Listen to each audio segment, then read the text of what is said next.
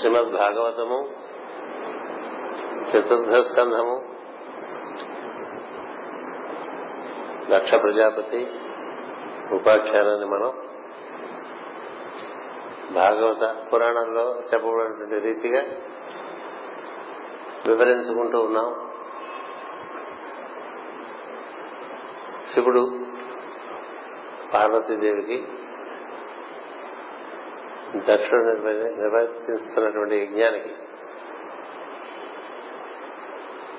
వెళ్ళకపోవటంలో ఉండేటువంటి శ్రేయస్సును రకరకాలుగా అనేక అనేక ధర్మములతో సతీదేవికి వివరించడం జరిగింది. అయినప్పటికీ సతీదేవి మనస్సు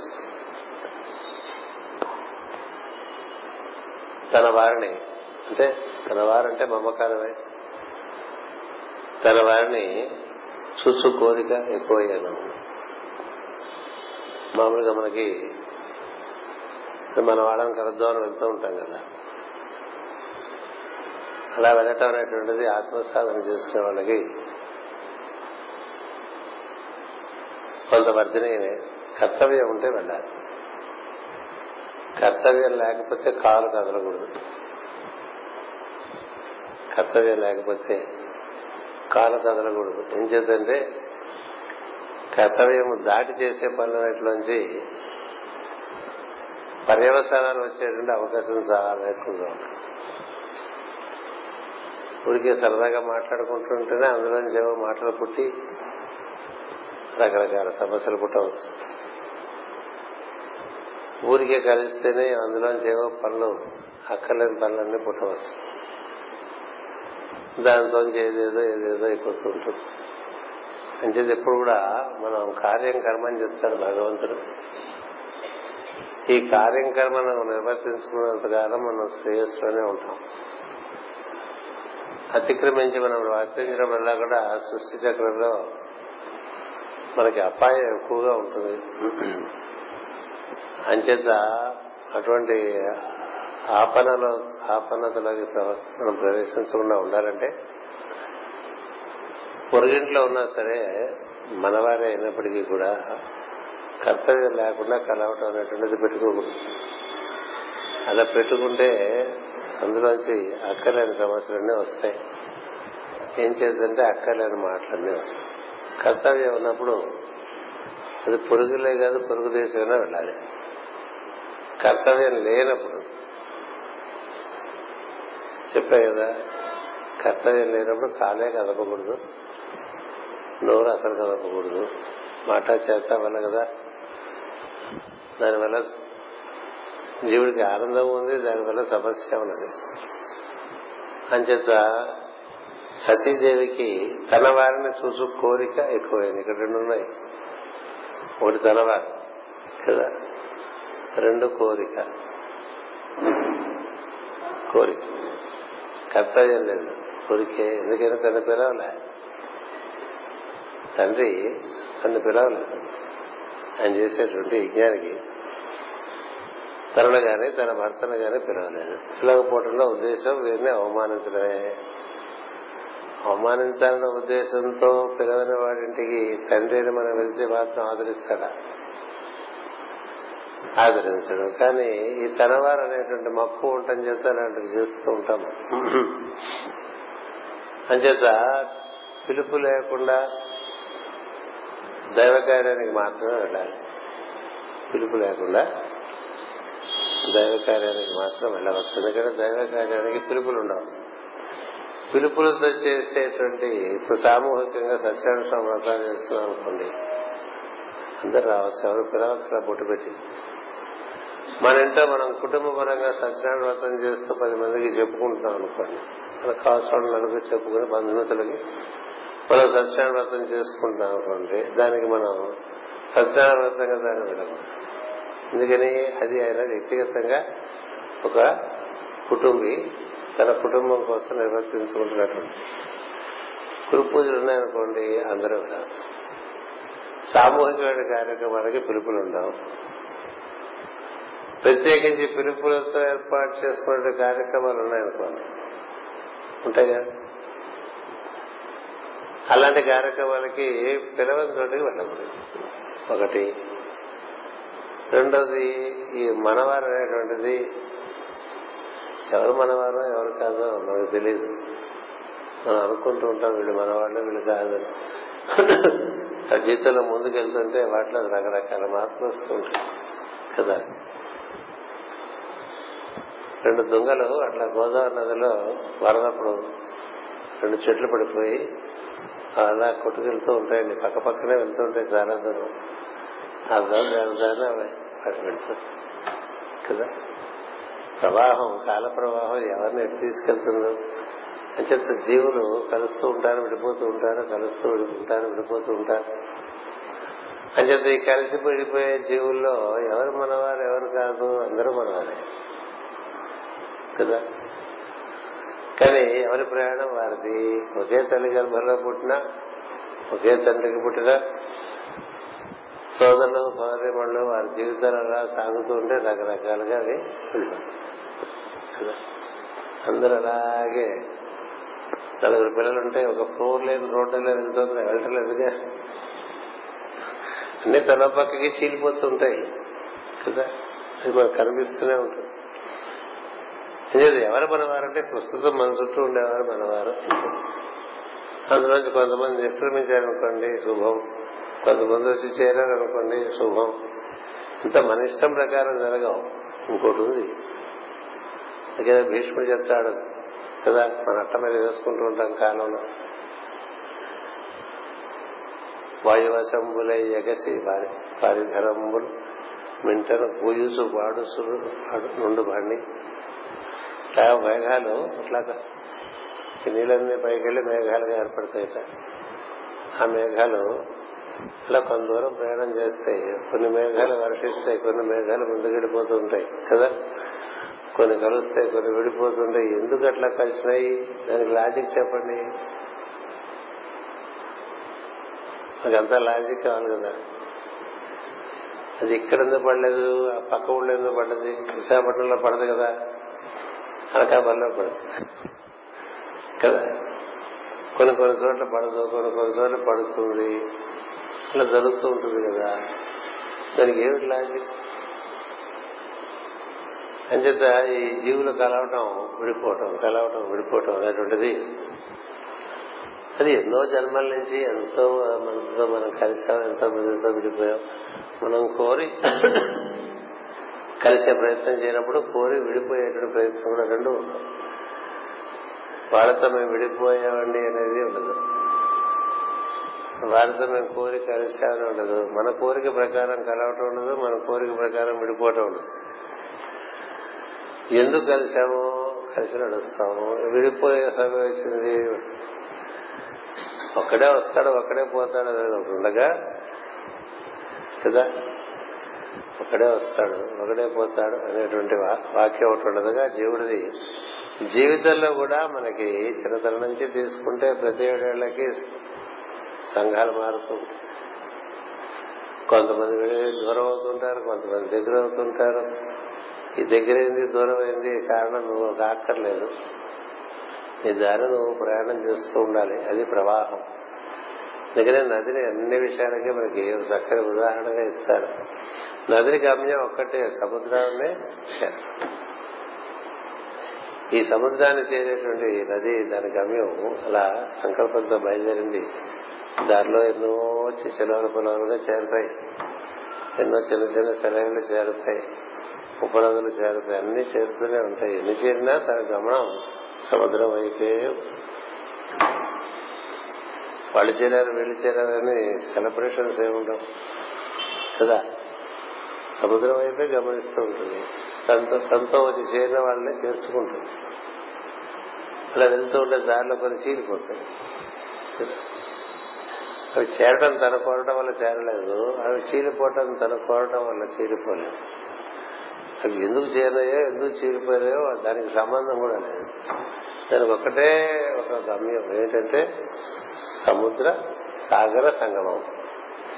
నేను సముద్రాన్ని చేరాలి. అలాగా సముద్రం అంతటి వాడు ఈశ్వరుడు. మన లోపల బయట అంతా వ్యాప్తి చెందినటువంటి వాడు. అలాంటి వాడితో మనం చేరటాన్ని చేసే ప్రయత్నంలో శ్రీ కైవల్య పదంబు చేరుటకనే కదా. అసలు భాగవతే మొదట్లో పెట్టారు. శ్రీ కైవల్య పదం అంటే శుభమైనటువంటిది. లక్ష్మీప్రదము విద్యాపదము శక్తిప్రదము శ్రీ అంటే పార్వతి లక్ష్మీ కలుస్తుంది మూడిటికి మూలం. శ్రీ కైవల్య ఏకత్వం అంటే ఇంక తప్ప ఇంకేం లేనిటువంటి వస్తుంది. ఏకం నిత్యం విమల వచనం అంటూ ఉంటాం కదా. ఆ ఒక్కటిగానే ఉన్నటువంటి తత్వంలోంచి ఏర్పడ్డాయి కాబట్టి దాన్ని చేరేటువంటి మార్గంలో మనం భాగవత మార్గంలోకి మనం నిజంగా ప్రవేశించామంటే ఒకటే దానికి నిజమైనటువంటి అవగాహన. నేను భగవంతుని చేరాలి. నేను భగవంతుని చేరాను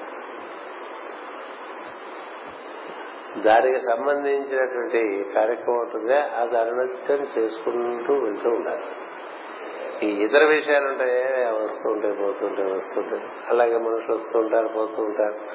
అందుకోసమే చేరేవనే వాళ్ళు కూడా అందులో కలిసి పయనించకపోవచ్చు చెప్పలేము.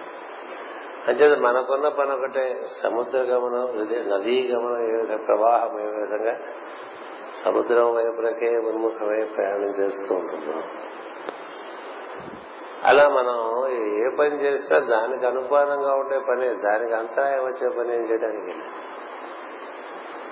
అలా అయితే అది శ్రీకైవల్య పదంబు చేరుటకునై చింతించదన్న కదా? మన చింతనంతా కూడా మనలోని ఈశ్వరుడు అతని ద్వారా మొత్తం సృష్టిలోని ఈశ్వరుడిలోకి ప్రవేశింది మనలోని ఈశ్వరుడు ద్వారా ఎందుకంటే మొత్తం వ్యాప్తి చెందినటువంటి తత్వం మన ఎందు కూడా ఉండటం చేత మనకి ముందు మనలో చేరటం సులభం. ఎక్కడో ఉన్నదాన్ని చేరుకోవటం కదా. మనలోని ఈశ్వరుడికి దారి చూపించేటువంటి వాడే గురువు. నన్ను చూడు నా అందం చూడనేటువంటి వాడు కాదు.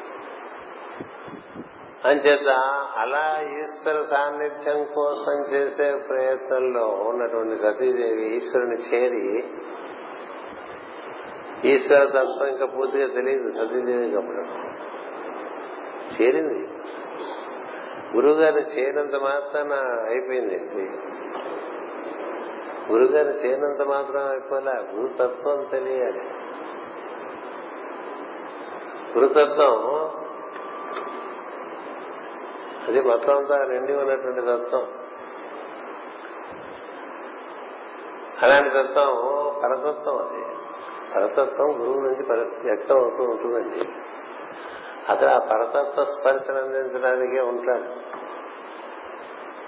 అయస్కాంతము చూడటానికి ఇనప మొక్కలాగానే కనిపిస్తుంది. అయస్కాంతము చూడటానికి ఇనప మొక్కలాగానే కనిపిస్తుంది. ఎందుకని అది అయస్కాంతమైంది? దాని ఎందుకు కనపడక ఆవరించి ఉన్నటువంటి ప్రజ్ఞ ఒకటి ఉంది కదా. ఇప్పుడు ఇనప మొక్క పెట్టి అయస్కాంతం పెడితే ఒకే రకంగా ఉంటాయి రెండు చూడటానికి కదా? ఇంకే కదా అన్నారు. పురుషులలో పుణ్య పురుషుడు వేరయ్యా. అందుకని ఆయన ఎందు అది ఆవరించి ఉంటుంది తత్వం. ఆ పరతత్వం ఎవరిని ఎప్పుడు ఆవరించి దాని ఎందే ఆయన ఉంటూ ఉన్నాడో ఎవరి ఎందు అది ఎప్పుడు ఉంటూ ఉంటుందో అలాంటి చోట అయస్కాంతం ఏ విధంగా ఇనప ముక్కను ఆవరించి ఉన్నదో అలా గురుతత్వం ఒక ధర్మానికి బద్ధుడై జీవిస్తున్నటువంటి ఒక వ్యక్తిని ఆశ్రయించి ఉంటుంది. ఆ రూపం కాదు. రూపం కాదు. ఆ రూపాన్ని ఆశ్రయించినటువంటి తత్వం అయస్కాంతం అనేటువంటిది ఆ మినప మొక్క నుంచి నిష్క్రమిస్తే అనప మొక్క ఏది? వెలిగితే బలుగు వెలకపోతే ఉంది కాదు. వెలగటం దాని ప్రతిభ మాత్రమే కాదు దానిలో నుంచి ఇంకొకటి అవ్యక్తమైనటువంటి వ్యక్తం అవుతుంది ఇదే చెప్తాడు భగవంతుడు భగవద్గీతలో. నేను అన్నిట్లోంచి వ్యక్తం అవుతూ ఉంటాను కానీ చూసేవాళ్ళు చూడలేక ఊరికే ఆ రూపాల్ని నామాల్ని పట్టుకు వెళ్ళాడుతూ ఉంటారని చెప్తాడు అలా రూపాల్ని నామాల్ని వెళ్ళాడుతూ ఉండే వాళ్ళందరూ అన్య దేవతారాధన చేస్తున్నట్టుగా చెప్తారు. ఆ రూపానికి నామాన్ని ఆసరాగా తీసుకుని ఏది పని చేస్తుందో దాన్ని చూడమని చెప్తారు. ఏ తత్వం అయితే మాస్టర్ సిబిబిగా వచ్చిందో ఆ తత్వమే ఈ ఎమ్మెల్యేగా వస్తుంది ఆ తత్వమే ఈకగా వస్తుంది. మీ తత్వంతో ముడిపడితే అది శాశ్వతం రూపంతో ముడిపడితే అది శాశ్వతం. రూపాన్ని గౌరవించాలి తత్వాన్ని ఆశ్రయించాలి. రూపాన్ని గౌరవించాలి. ఎందుకంటే ఆ రూపం ద్వారా మనకు అందుతుంది కాబట్టి. ఆశ్రయించడం తత్వాన్ని ఆశ్రయించాలి తత్వాన్ని ఆశ్రయించకుండా రూపాన్ని ఆశ్రయిస్తే నీ అంత మూఢుడు ఇంకోటి ఎవడు ఉండడని చెప్పి అర్జునుడికి కృష్ణుడు చాలా స్పష్టంగా అనేక శ్లోకాలు చెప్పాడు. నేను మనుష్య రూపంలో ఉన్నంత మాత్రాన నేను మనుషులు అనుకుంటున్నారు ఈ మూర్ఖులంతా అని చెప్తాడు చోట అర్జునుడు. అర్జునుడికి కృష్ణుడు. నేను మనుష్య రూపం నుంచి వ్యక్తం అవుతున్నాను తప్ప నేను మనిషిని మాత్రమే కాదు సుమా అని.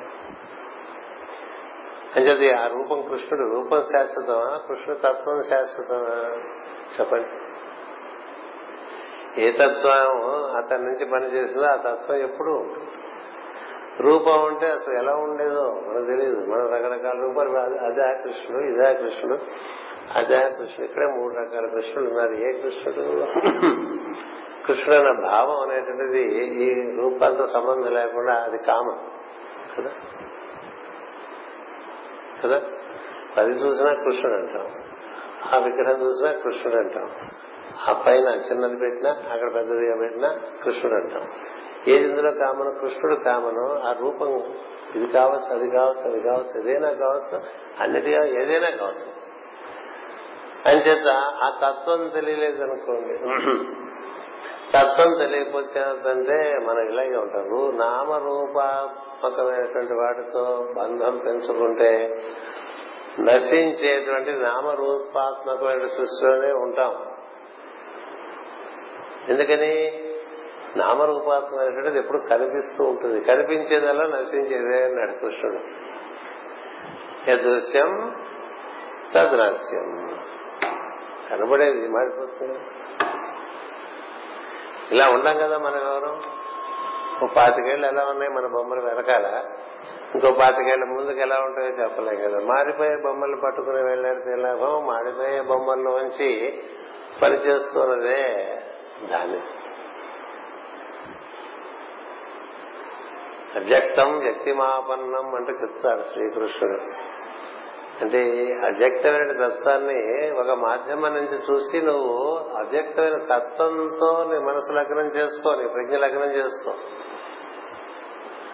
అంతేగాని ఆ రూపంతో లగ్నం చేసుకుంటే రూపం బాయే నీకు మార్గం బాయే అది భాగవంతం. ఒకే భగవంతుడు అనేక అనేక భక్తుల రూపంలో ఎలా విభూతిని చూపించాడో మనకి భాగవతం చెప్తుంది. అనేక అనేక అవతారములు తానే ఎలా ధరించాడో చెప్తూ ఉంటుంది. ఆ రూపాలు ముఖ్యంగా అందుకనే కృష్ణ గురించి చెప్పమంటే సృష్టి మొదటి నుంచి చెప్పుకొచ్చేసారు. వాళ్ళు అడిగింది ఏంటి? ఆ మధ్య కృష్ణుడు వెళ్ళిపోయారండి అందరికీ ఇంకా కిక్కు ఉండిపోయింది. ఏది? ఆ రూపంలో ఉన్న కృష్ణుడు కదా అదే కిక్కు ఉంటుంది కదా అక్కడ వెనకన్నట్ట ఇక్కడ ఆవిడకి ఒక మూతి పూసేట వీడికి ఏదో ఇవే కదా మనకి చెప్పమన్నారు. ఎవరిని? సూత మహర్షిని చెప్పండి ఏం చెప్పాడండి మరి ఇంత ఇంతకాలం నుంచి మీరు వింటున్నారే? ఇదంతా కృష్ణ కథ అంటే అర్థం ఏంటి? అది కృష్ణ తత్వం. ఏ తత్వం అయితే ఆధారంగా మూల ప్రకృతి ఆ మూల ప్రకృతి ఆధారంగా అష్ట ప్రకృతులు ఈ సృష్టి అంతా నిర్వర్తిస్తున్నాయో ఆ తత్వానికి మార్గం చూపించేటువంటి వాడు నిజమైనటువంటి గురువు. అలాంటి తత్వ రూపుడైనటువంటి శివుని దగ్గర ఉన్నటువంటి సతీదేవి. కదా?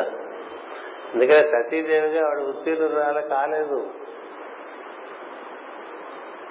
మళ్ళీ పార్వతిగా వచ్చి తపస్సు చేసి విశిష్టమైనటువంటి తపస్సు అది ఆ తపస్సు అంతా లలిత సహస్రంలో పదహారు సోపానాలుగా ఉంటుంది. అప్పుడు తత్వం తెలుస్తుంది.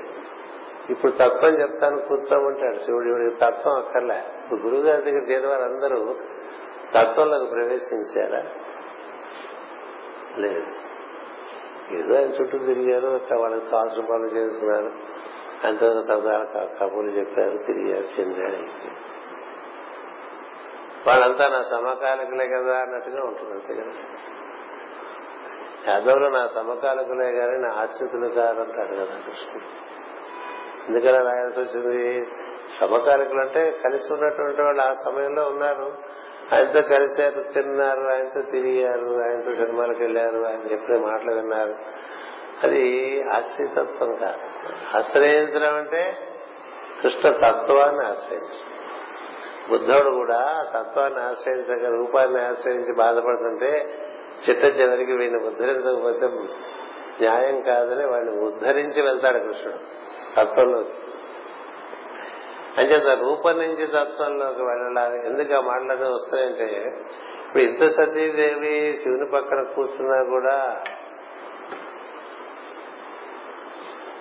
ప్రతి శిష్యుడు గురువు గారి పక్కన కూర్చున్నట్టేనండి నువ్వు దేంతో కూర్చుంటున్నావు? గురు రూపంతో కూర్చుంటున్నావా? గురు తత్వంతో కూర్చుంటున్నావు? గురు రూపం శాశ్వతం కాదు గురుతత్వం శాశ్వతం. అంచేత ఈమెకి తత్వం ఎక్కడ? ఆయన చెప్పిన ధర్మం ఎక్కలేదు. తత్వం తర్వాత విషయం ధర్మాలు ఎక్కలేదుగా. ముందు ధర్మాలు కదా బోధించాడు. అసలేం చెప్తారంటే ఈవిడికి ఇలాంటి ఆపద వస్తుందని తెలిసి శివుడు అని రాయారు కదండి. భాగవతంలో శివపురాణం అంతా రాయారు కదా. అది వేరే శివపురాణంగా చదువుకోవాలి. ఇలాంటిది ఒకటి వస్తుందని తెలిసి శివుడు శ్రీకారుడు ఆయన త్రికాల జ్ఞాన సంపన్నుడు. చెప్తుంటాగా త్రికాగ్ని కాలాయ కాలాగ్ని రుద్రాయ అంటూ ఉంటాం.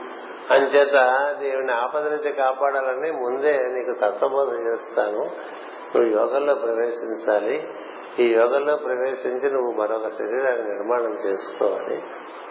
ఈ భౌత పాచభౌతుడి శరీరంతో నువ్వు నన్ను పరిపూర్ణంగా అనుభూతి పొందలేవని చెప్తాడు. ఎందుకంటే ముట్టుకుంటే కాలిపోతుంది. అగ్నిస్వరూపుడు. శివుడు అంటే అగ్నిస్వరూపుడు. అందుకనే శివుని చేరాలంటే ఒకసారి చెప్తారు సత్యదేవికి శ్మశానాన్ని తీసుకెళ్ళి ఇది దాటిన వాడే నా దగ్గరికి రాగలది అంటే శరీరంతో రాలేవు ఎందుకని? అది అగ్నిస్వరూపం అందుకనే ఓం తత్పురుష ఓం తత్పురుషస్య మహాదేవస్య దేవహే తన్నో అగ్ని ప్రచోదయాత్ అంటారు శివుని వేదంలో శివుడిని అగ్నిని పిలుస్తారు. శివుడు అనే పేరు ఉండదు వేదంలో. శివుడు అనే పేరు పురాణాల్లో పెట్టుకున్నారు. శుభంకరుడు అని అగ్ని అగ్ని అంటే ప్రతి వాళ్ళకి భయం వేస్తుందేమో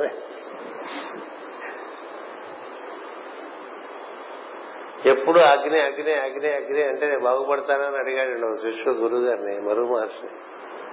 తప్పకుండా బాగుపడతాడు.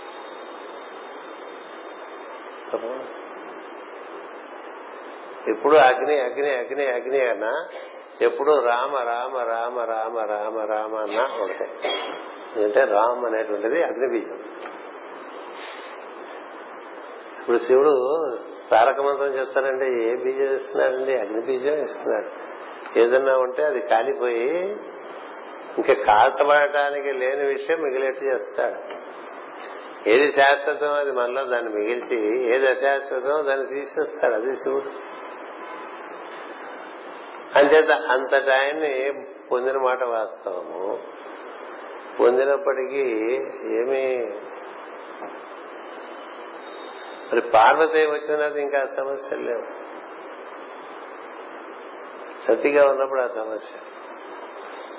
అంచేత ఇక్కడ ఏం చేస్తారంటే ఇవన్నీ నేను అనుకుని చెప్పలేదండి.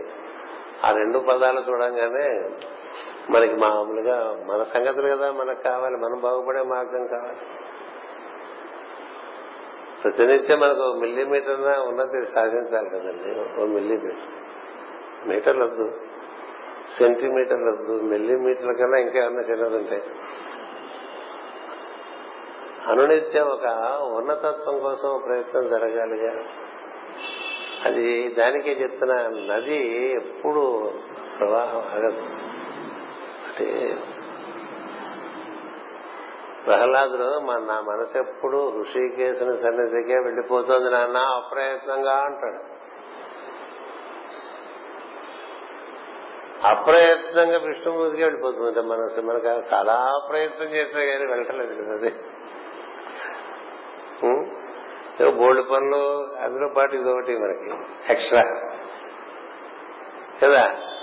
అంచేత ఈ సతీదేవికి ఎంతసేపు ఆ దేవతలు వెళ్తున్నారు వాళ్ళు నగలు పెట్టుకున్నారు వాళ్ళు చీరలు కట్టుకున్నారు వాళ్ళు చాలా కబులు చెప్పుకుంటూ వెళ్తున్నారు మూడు పిల్లలు కలిసి వెళ్తున్నారు. మనం కూడా అట్లా వెళ్ళొచ్చు కదా ఇట్లా చూస్తాం. ఈయనేమో ఉపనిష యోగం అంటాడు తత్వం అంటాడు అవన్నీ చూసేగా మాట్లాడింది ఆవిడ చూసావా ఎట్లా వెళ్తున్నారు అందరూ? ఊళ్ళో ఏదైనా జరుగుతుంటే అందరూ వెళ్తే మనం వెళ్ళాలని ఎక్కడుందండి ఊరంతా వెళ్ళింది మనం వెళ్ళాలా? కర్తవ్యం ఉంటే వెళ్ళాలి. కర్తవ్యం లేనప్పుడు. అందుకని వీడికి కోరిక ఒకటి తనవారు ఒకటి ఈ రెండే సమస్యలండి మనకి. మనకి తెలుగువాడు పెద్దవాడు మనవాడైనా అని అడుగుతాడు పక్కగా. కదా? అంటావా? వాడు మనవాడేనా అని అడుగుతాం అంటే మనవాడేనా అంటే చాలా అర్థాలు ఉన్నాయి అందులో. కదా? అంటే మన లైన్ ఆఫ్ థాట్ మనం ఎలా ఆలోచిస్తున్నామో ఎలా ఆలోచిస్తున్నాడా లేదా? వాడు ఇంకో రకంగా ఆలోచిస్తున్నాడు అనుకోండి వాడు మనకొద్దు వాడు మనవాడు. మన కులం మనవాడు మన సంఘం మనవాడు. ఇట్లా ఉంటాయి కదా. మన జాతి. ఇలా ఉంటాయి కదా. ఎవడు కాడు మనవాడు జీవుడు అనేవాడు ప్రతివాడు మనవాడే కదా.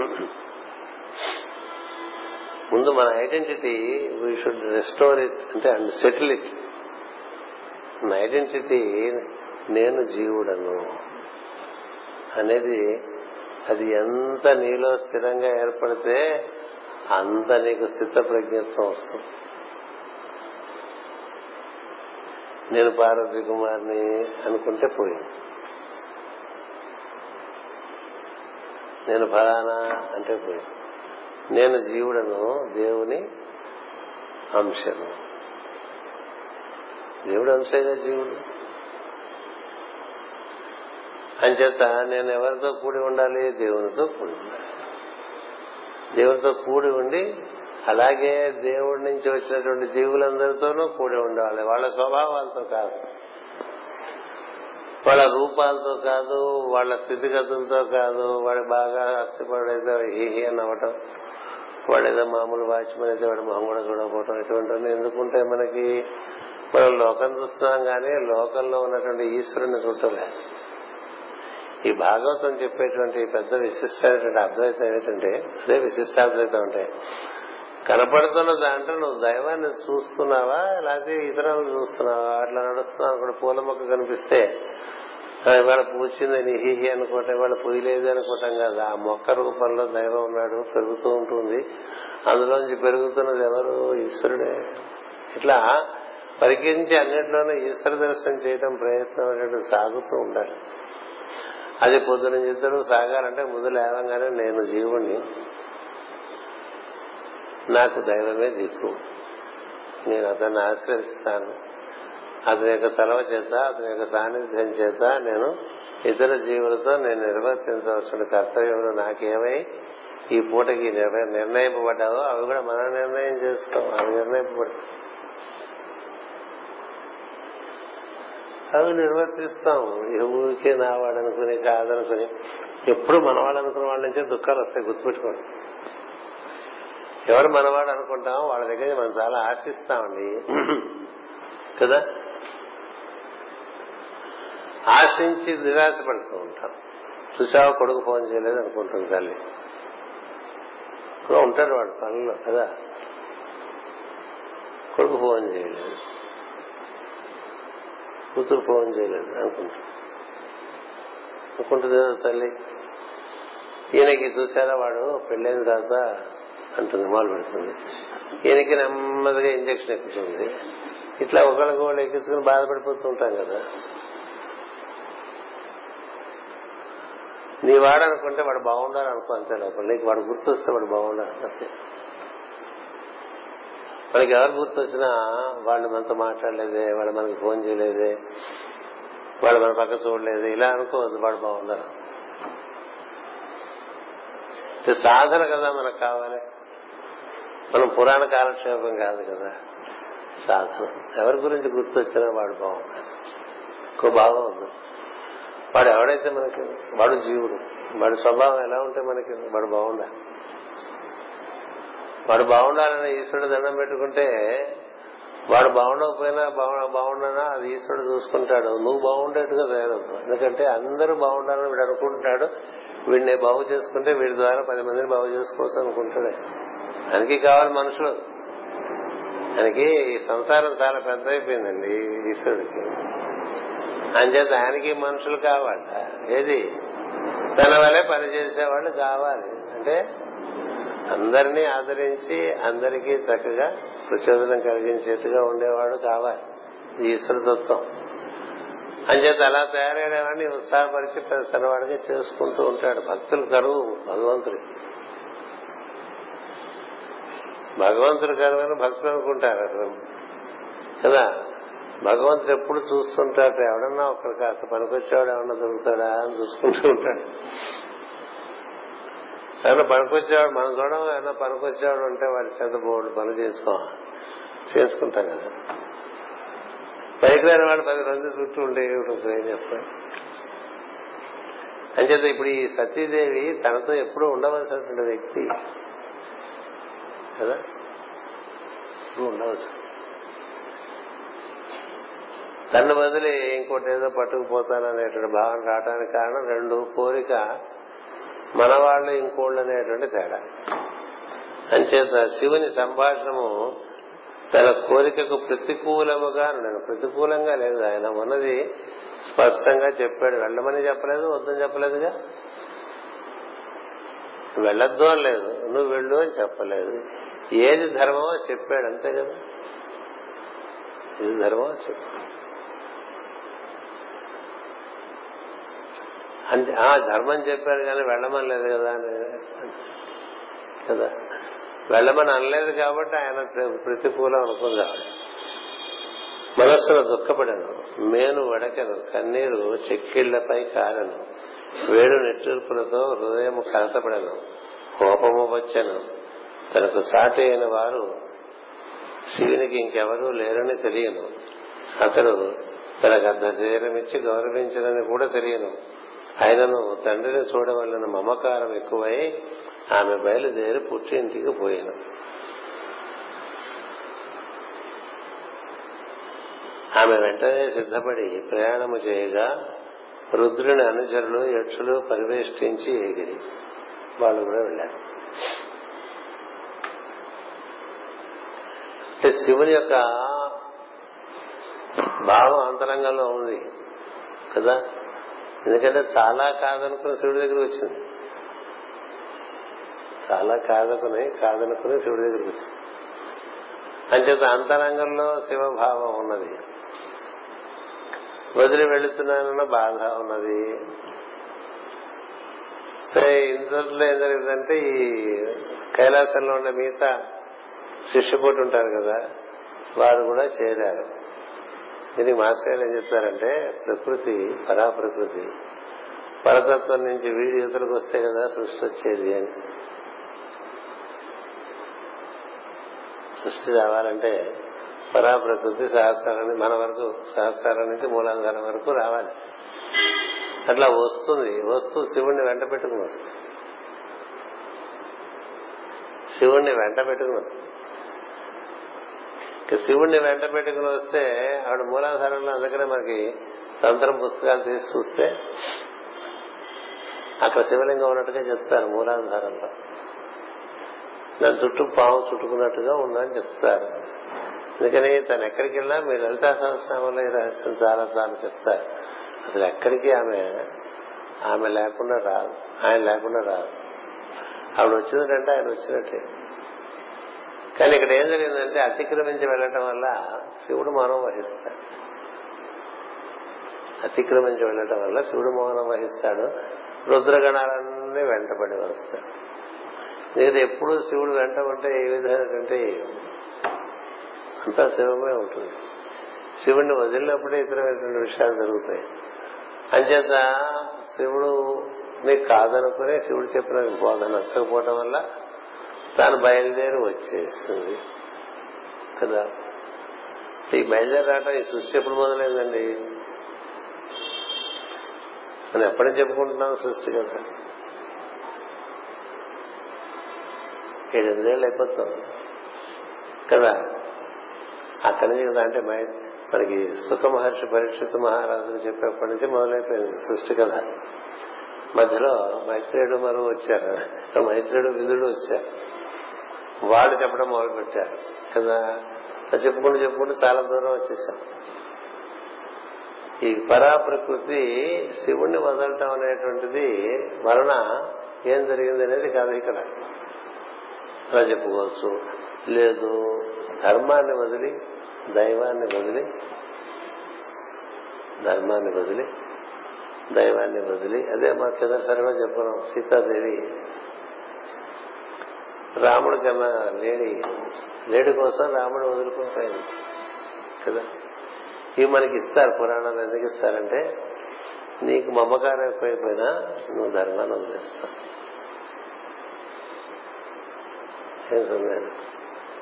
కర్తవ్య కర్తవ్యంలో నీ మనసు ఎలా పడితే అలా మడత పెట్టేస్తుంది. మనసుకి అదొక నిపుణత ఉన్నది.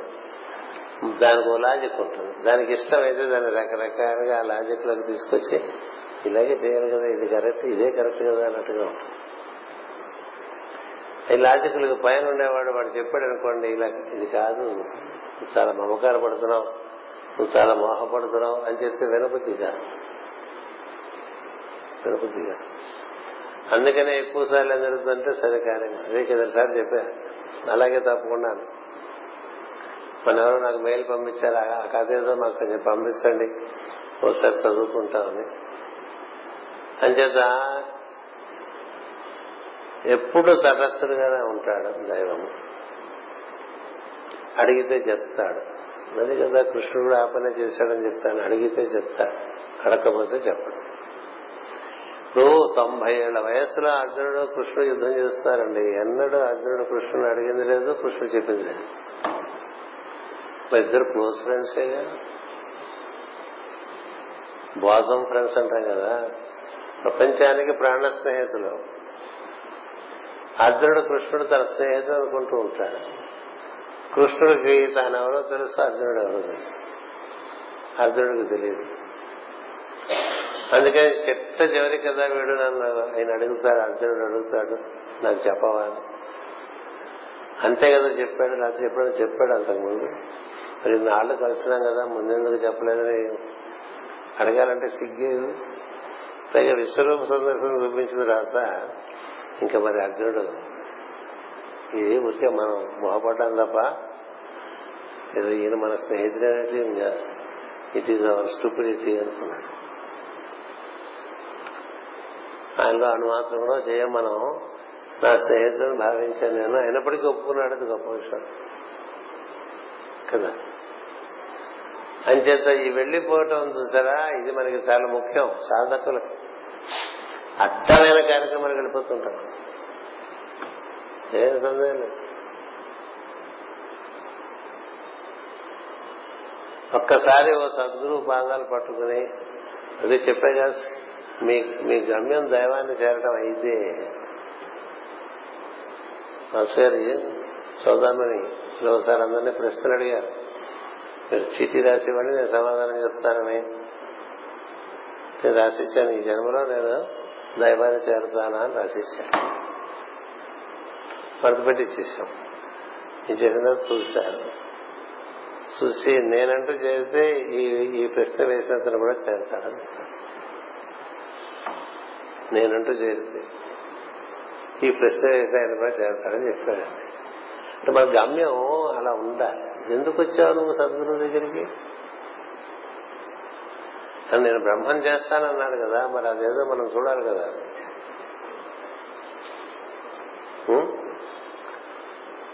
ప్రణత నిజజాన్ స్వాత్మతుల్యాన్ కరోతి అనేటువంటిది మనకి అదే మన గమ్యం. నాకు దండం పెట్టిన వాడిని నా ఆంధ్రవాణి చేస్తాను. నేను నా ఆంధ్రవాణి అంటే మీరంతటి వారంటే నేను బ్రహ్మమును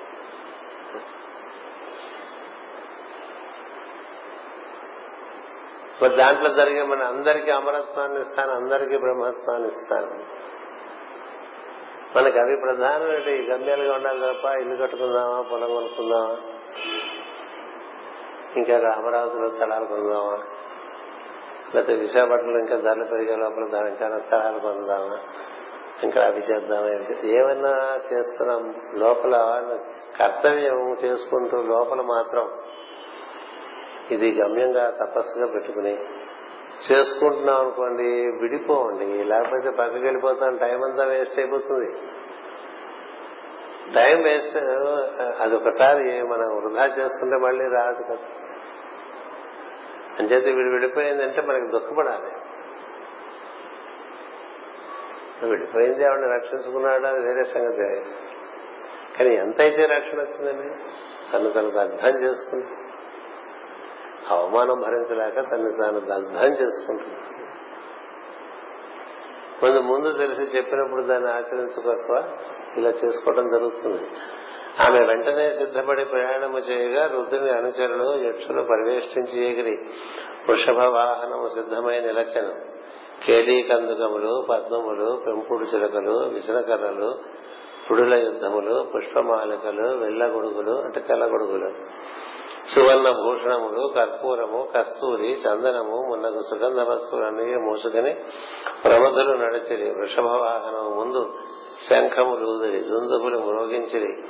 వేణువులు పూరించిరి. ఇట్టి వైభవ వైభవవంతమైన ప్రయాణమున యజ్ఞభూమి మార్గమును పట్టిది సతీదేవి తన తండ్రి యజ్ఞభూములను సమీపించను. బంగారు పాత్రలు మట్టి పాత్రలు దర్భలు జింక చర్మములు ఇనుప పాత్రలు కనిపించినవి. వేద ఘోషలు వినిపించినవి. మహత్తు మొదలగు తత్వములు పశువులుగా బంధింపబడి కర్మలు ఆచరింపబడుతున్నవి హోమములు రగులు కొనుతున్నవి మునులు దేవతలు చేరి ఉన్నది. ఇప్పటిని ఇన్నిటినీ పరికించుతూ సతీదేవి యజ్ఞశాలను చేరను అసలు తన తల్లియు సోదరులు తప్ప సభలోని వారెవ్వరూ దక్షిణ వలన భయము చేత ఆధారింపలేదు.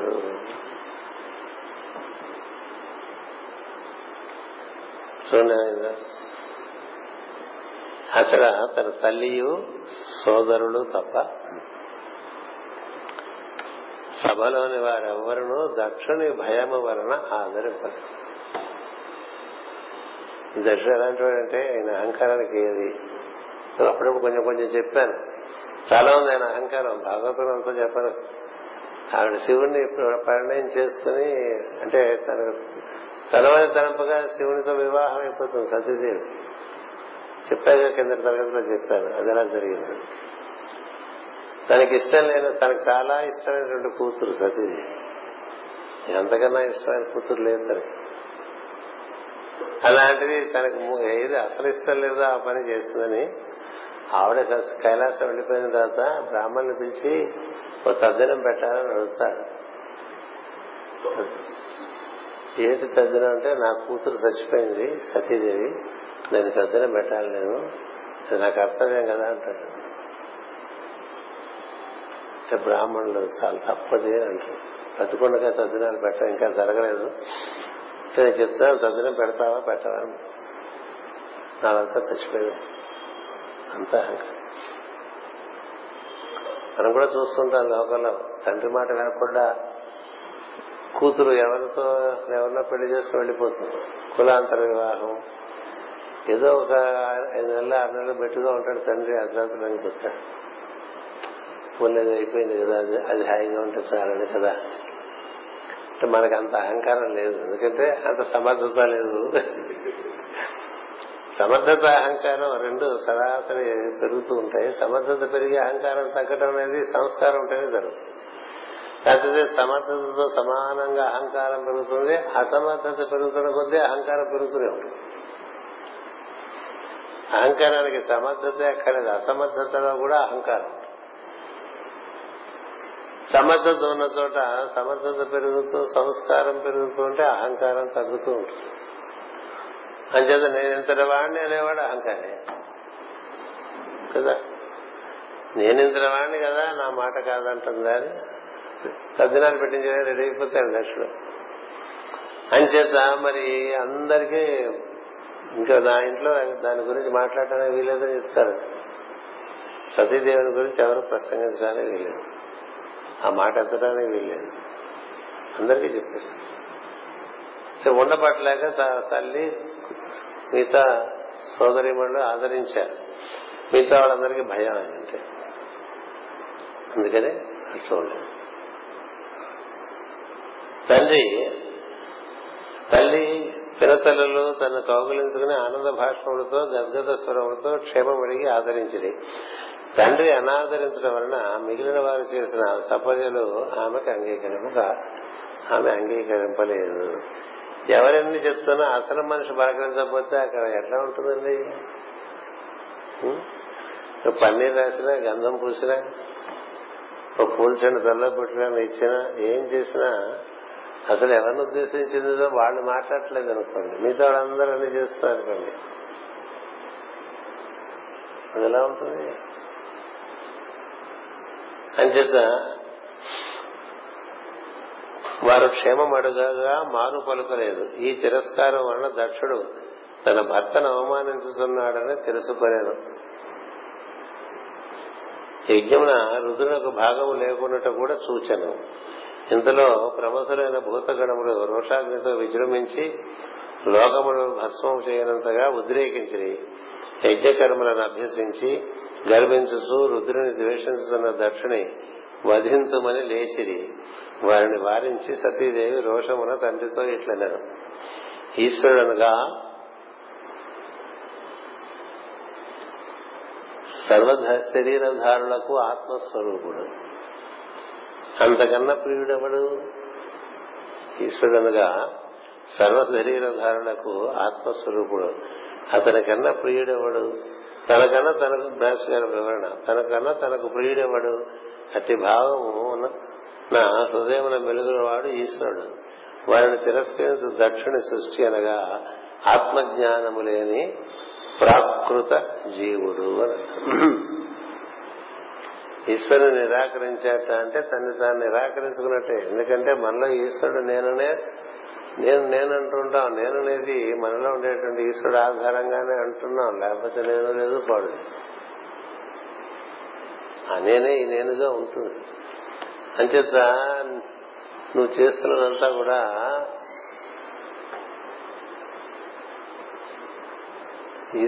అంటే ఈశ్వరుడు లేని సృష్టి అంటే దానికి దానికి అస్తిత్వమే లేదు. ఈశ్వరుడు లేని కార్యక్రమం ఈశ్వర నన్ను నేను నిరాకరించుకుంటే ఏ పనైనా చేయగలను? నన్ను నేను నిరాకరించుకుంటా. మన ఎందు మనవలే ఉన్నటువంటి వాడు ఈశ్వరుడు. అంచేత అలాంటి ఈశ్వరుడు నువ్వు కాదంటున్నావు. అటు ఈశ్వరునికి ప్రియులు అప్రియులని లేరు. అధికులు మొదలే లేరు. అని అధికుడు. అధికులు నువ్వు అధికుడు అనుకుంటున్నావు? ఈశ్వరుడు కన్నా అధికులు లేరు ఎందుకంటే అతడి వల్లే మనం ఉన్నాం. ఒకటి. అతనికి ప్రియులు అప్రియులు లేరు. అది గుర్తుపెట్టుకో. మనం క్లోజ్ అయినా అనుకుంటూ ఉంటాం కదా అందరూ క్లోజ్. జీవుడుగా దేవుడికి అందరూ క్లోజే. ఒక నిజమైనటువంటి సద్గురువుకి లోపల అందరి గురించి ఒకే ఆదరణ. ఇంచేత అది జీవపరమైనటువంటి ఆదరణ. శిక్షణ వైవిధ్యంతో కూడి ఉంటుంది. ఎందుచేతంటే వారి వారి యొక్క స్వభావం బట్టి వారిని ఏ విధమైన శిక్షణ ఇస్తే వారు సంస్కరింపబడతారో దాని ప్రకారం శిక్షణ ఉంటుంది. ఆదరం విషయంలో అందరూ ఈయనంటే ఎక్కువ ప్రేమ ఆయన అంటే తక్కువ ప్రేమ అట్లా ఊళ్ళెక్కే శిష్యులు అనుకుంటూ ఉంటారు.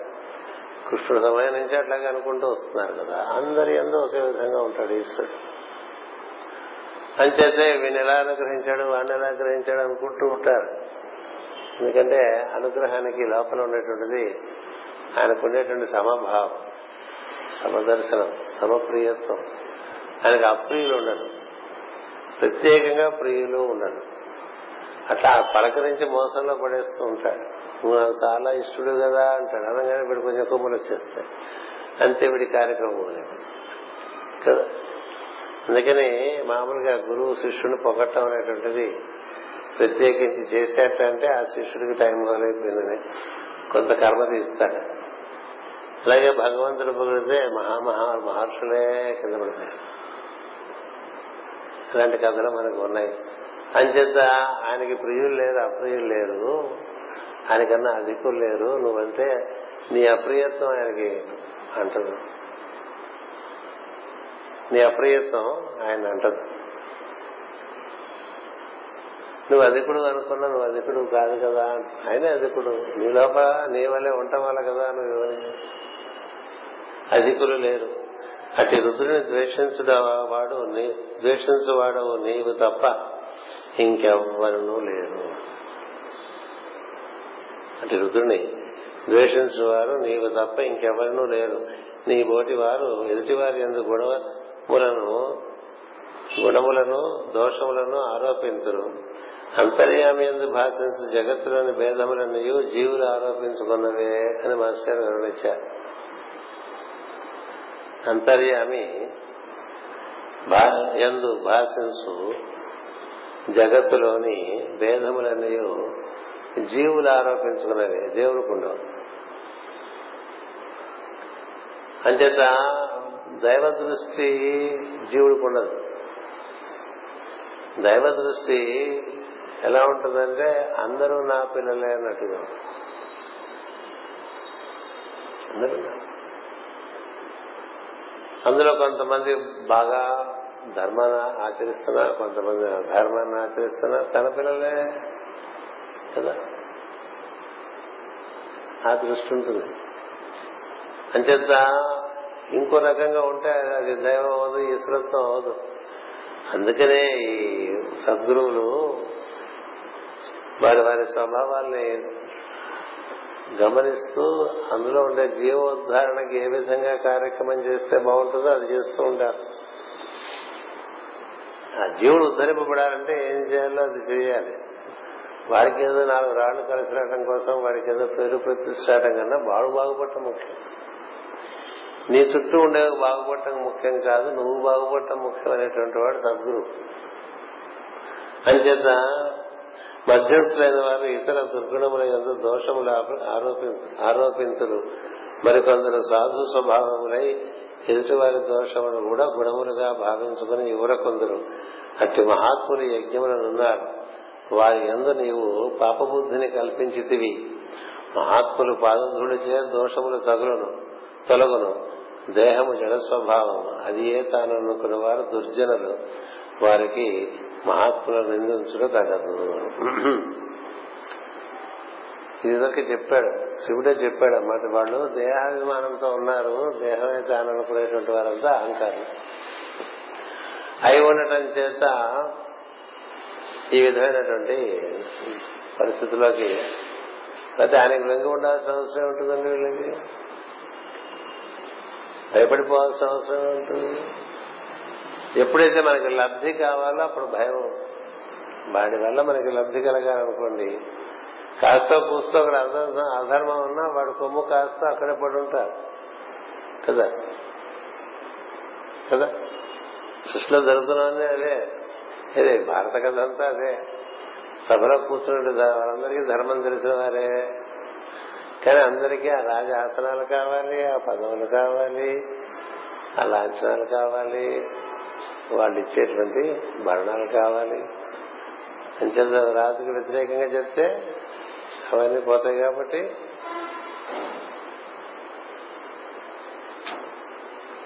అందుకనే ఆ సభలో ద్రౌపదిని అవమానించిన సభలో ఉన్న వాళ్ళందరూ నశిస్తారని చెప్పాడు దాన్ని దర్శించి దానికి అడ్డు చెప్పని వాళ్ళందరూ. అందుకనే విధుడు ఒక్కడే మిగిలాడు. కురుసభలో విధుడు ఒక్కడే మిగిలాడు. ఎందుకని ఆయన ఒక్కడే ఇంక లాభం లేదు మనం ఉద్యోగం పోతే పోయిందని చెప్పాడు.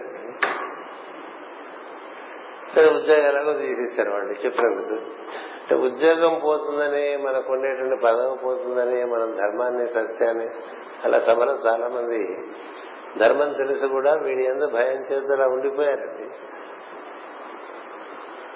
శివ అను రెండు అక్షరములు ఉచ్చరించి భావము నిలబడచో పాపములు తొలగును కదా అట్టి మహాత్ముని ద్వేషించి నీవు అమంగళ కూడా అగుతున్నావు నీవు శివుని ద్వేషించడం నాకు ఆశ్చర్యము గొరుపుతున్నది. నీవు శివుని ద్వేషించడం నాకు ఆశ్చర్యం గొలుపుతున్నది. మహాత్ములు తన పాదపద్మములు సేవించి తుమ్మెదల వలె బ్రహ్మానందమును తేనె గ్రోలి ఆనందింతురు విజ్ఞానులగుదురు. అటు దేవునకు ద్రోహము తలపట్టిన నేను ఏమనవలను? ఎందుకంటే ఈ కూతురికి ఆ తండ్రి మీద చదువు కూడా చాలా ఎక్కువ. ఎందుకంటే ఈమె సతీదేవి శక్తి స్వరూపిణి. అది తన నిజస్వరూపం తనకి ఇంకా తెలియదు తన నిజస్వరూపం తనకు తెలియక ఈ విధంగా ఇవాడు అన్న అన్నని వీళ్ళ అమ్మ అని వీళ్ళ అక్క చెల్లెలని అది మన పుట్టినని ఇలాంటి భ్రాంతిలో ఉంది. అంతేగాని తన పరాప్రకృతి అని తెలిసితే సంగతి వేరు. అది చెడితే కూడా తెలుస్తుంది. ఏది? మంట పెట్టుకున్నప్పుడు. అప్పుడు తెలుస్తుంది. అంతవరకు తెలియదు. అంచేత ఆ రుద్రుని పాదపద్మములు జీవులందరూ కొలుతురు నిండు మనస్సుతో కొలిచిన సో కోరికలన్నీ క్రమముగా వర్షించను. అతనిని నిందించిన ఏమి లాభము?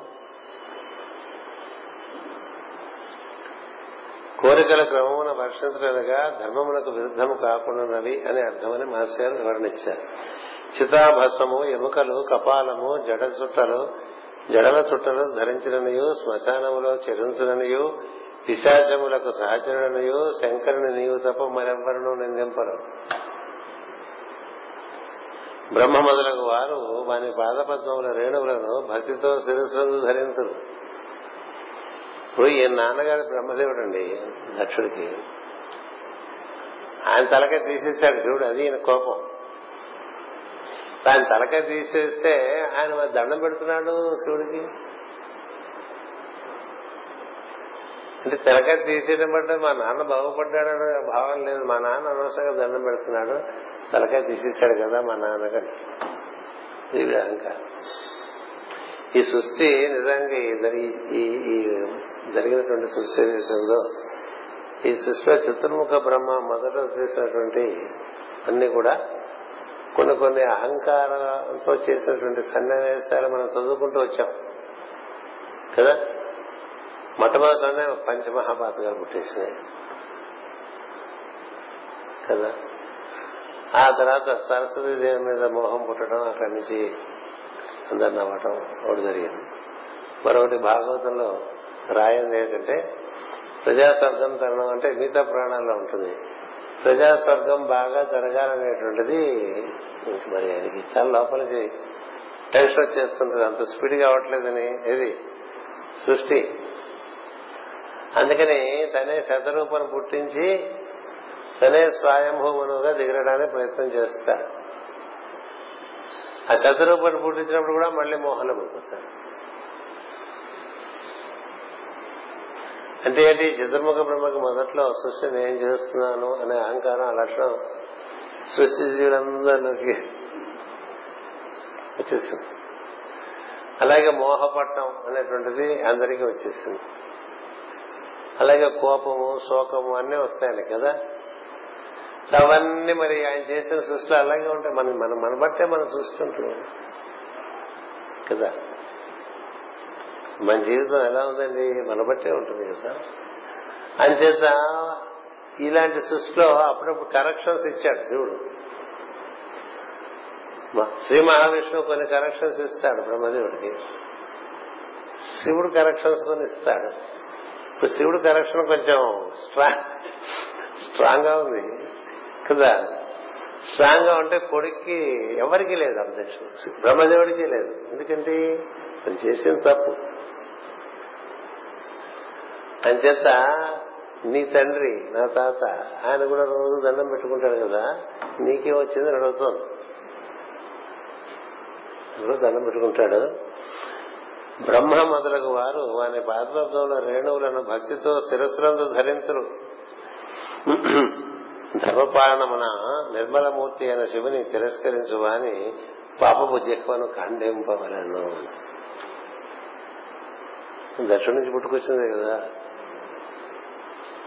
ఈక్వల్లీ స్ట్రాంగ్ అందుకని ఏమంది? నిన్ను నీ నాలుగు కోసేయాలని చెప్పింది వాళ్ళ నాన్నకి నాలుగు కోసేయాలి. ధర్మ పరిపాలమున నిర్మల మూర్తి అయిన శివుని తిరస్కరించు అని పాపము చెప్పను ఖండింపవలను అట్లు చేయలేని సో విన్నందులకు తానే చనిపోవలను ఎట్లా ఉంది? కోస్తే నేను నారకన కోస్తే లేకపోతే నేనైనా చచ్చిపోవాలన్నా అని చెప్పిస్తుంది అంతే. ఈ రెండింటికి సమర్థత చాలన్నప్పుడు చెవులు మూసుకొని నీతి అని ధర్మవర్తనలు పలుకుదురు. చెవులు మోసుకున్నట నీతి అని ధర్మవర్తనలు పలుకుదురు. ఈ రెండు చేతకాకపోతే నరుడు తెలియక దుష్టాన్నము భుజించినచో వెంటనే దానిని కక్కి దోషం పోగొట్టుకున్నాడు కదా? ఫుడ్ పాయిజనింగ్ అయిపోయిందని వెంటనే మనం నక్స్వామికి వేసేసుకుంటాం కదా. వేసుకుంటాం కదా? అంతేగాని అలా లోపల పుట్టి కూర్చుంటావా అని అడుగుతుంది. దుష్టాత్ముడవై ఈశ్వరుని నిందించిన నీ కూతురు అనిపించుకొనుట నా ఈ శరీరమకు నీచత్వం నీ కూతురు నేను. వాడిని దక్షపుత్రి అని పిలిచారనుకోండి ఆయన. మరి ఇక చచ్చిపోయినట్టు ఉంటుంది. మొన్న కూడా చెప్పా కదా శివరాత్రి నాడు. ఖాళీ అంటేనే అంత కోపం వచ్చేసింది వాడికి నల్లగా ఉందని ఖాళీ అన్నాడు. ఎందుకని? ఒక ఖాళీని పుట్టిందా వెళ్ళొచ్చని అట్లాగే దక్షపుత్రి అన్నాడు ఒక మాట మాటికి ఇలాంటి తండ్రి పుట్టిందని కదా అనిపిస్తూ ఉంటుంది కదా. అంచేత నీకు నా ఈ శరీరం నాకు నీచత్వము. అట్టి ఈ నా శరీరమును విడిచి నన్ను నేను శుద్ధి చేసుకునేదను దేవతలకు ఆకాశ గమనము సహజము. నరులకు భూతలమున సంచ చరించుట సహజము. అట్లే రాగము గల వారికి ప్రవృత్తి ధర్మము సహజము. వైరాగ్యము గల వారికి నివృత్తి సహజము. ఇట్లు వేదములు విధించును. రాగము కలిగి కర్మలు నల్లుకొని సంసారులకు విధి నిషేధ రూపమైన వేద కర్మములు వర్తించును. వైరాగ్య సంపన్నులై ఆత్మానందమునందు వారికి వేద కర్మలు లేకున్నట సహజము. స్వధర్మమున నిష్ట గలవాలని నిందింపరాదు. ఈ రెండు విధమైన కర్మలు లేనివాడు ఒకటిచే సదా శివుని పని లేనివాడని నిందించుట పాపము. అనిమ మొదలగు ఎనిమిది ఐశ్వర్యములు సంకల్పము చేత పుట్టును. అవి మహాయోగులచే సేవింపబడును. మా బోటి వారికి కలిగిన ఐశ్వర్యములు నీకు దక్కవు. నీకున్న ఐశ్వర్యములు ధూమమాగ్రమణ ప్రవర్తించుతున్న యాగాన్న భోజనము చేయవారి చేత యజ్ఞశాల ఎందు మాత్రమే స్తోత్రము చేయబడను మనస్సున నీ అధిక సంపన్నుడు అనియు చితాభస్వము ధరించిన రుద్రుడు దరిద్రుడు అనియో గర్వించదు ఆయన సంపద ముందు నీ సంపద అంతరా గర్విస్తున్నావు. వివరణ మళ్ళీ చెప్తాను. ముందు ఆవిడ భాష అంతా మీకు చెప్పేస్తాను.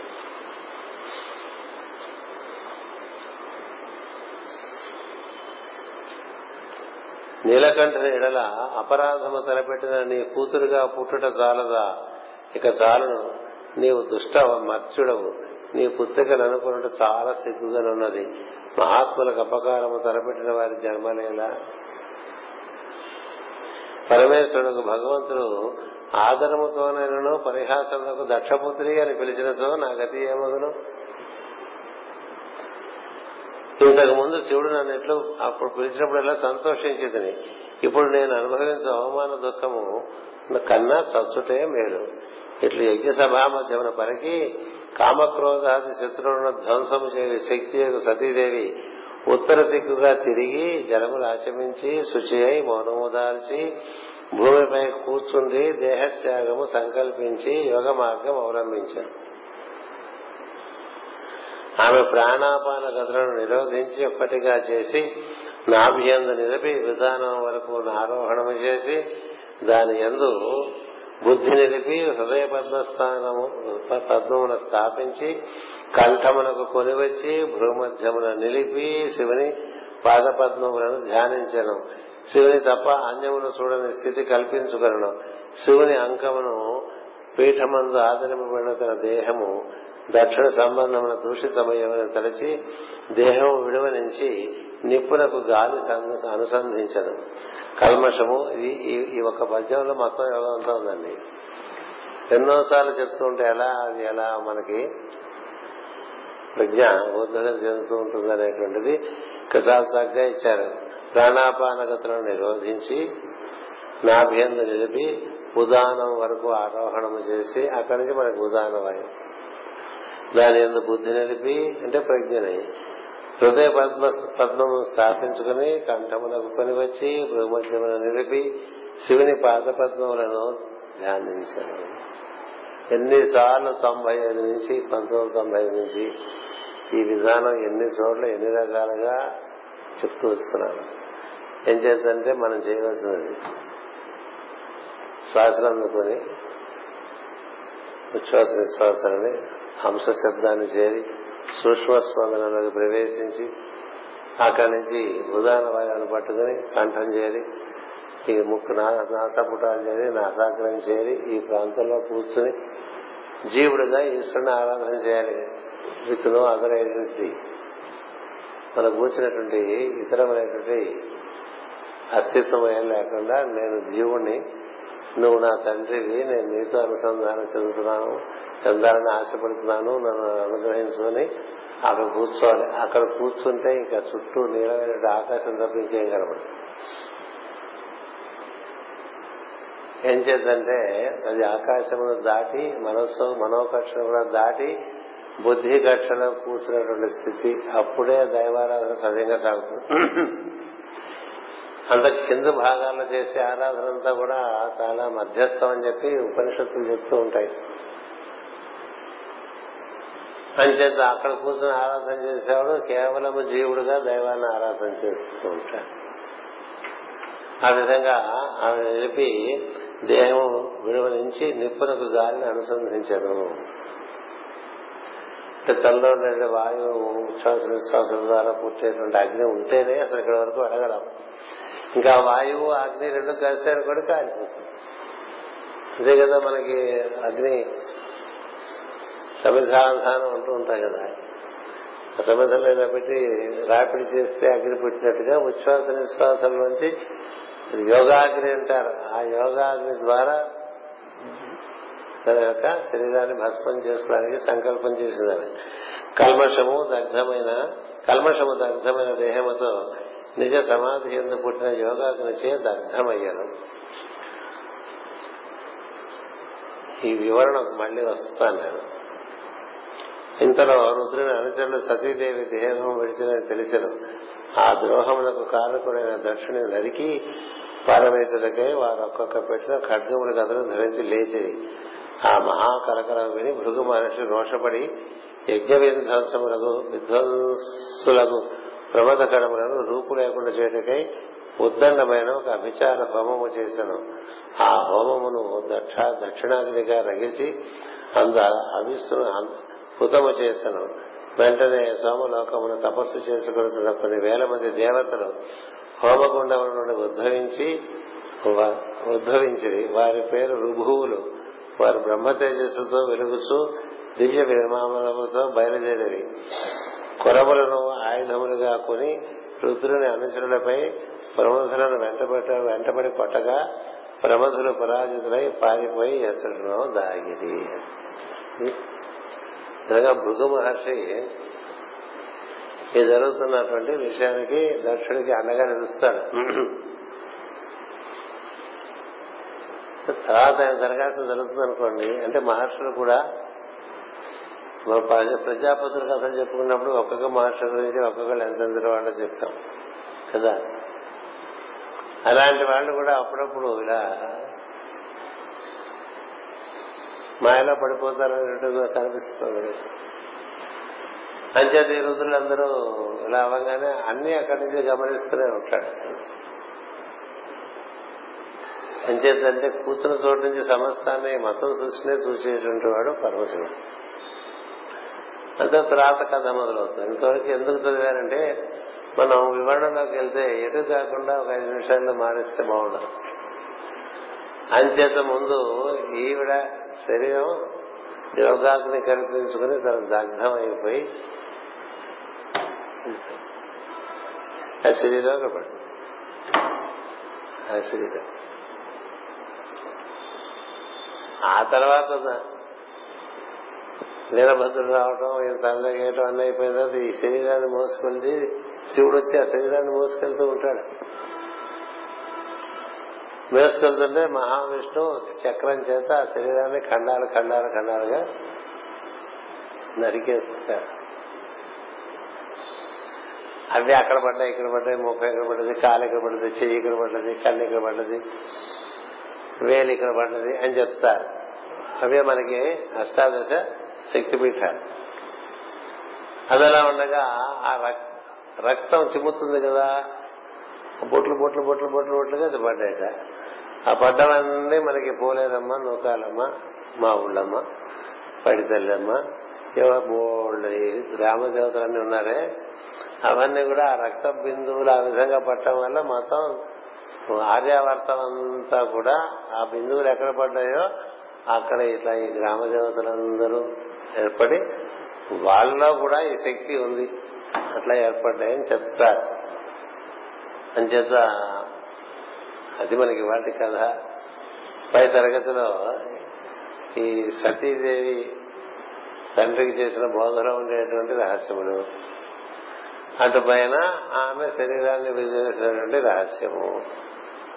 అటు పైన జరిగినటువంటి విషయాలన్నీ వివరంగా చెప్పుకుంటూ ఉందాం స్వస్తి ప్రజాభ్య పరిపాలయంతాం న్యాయేన మార్గేణ మహిమహేషా. ఓ బ్రాహ్మణేభ్య శుభమస్తు నిత్యం. లోకా సమస్త సుఖినో భవంతు. లోకా సమస్త సుఖినో భవంతు. లోకా సమస్త సుఖినో భవంతు. ఓం శాంతి శాంతి శాంతి.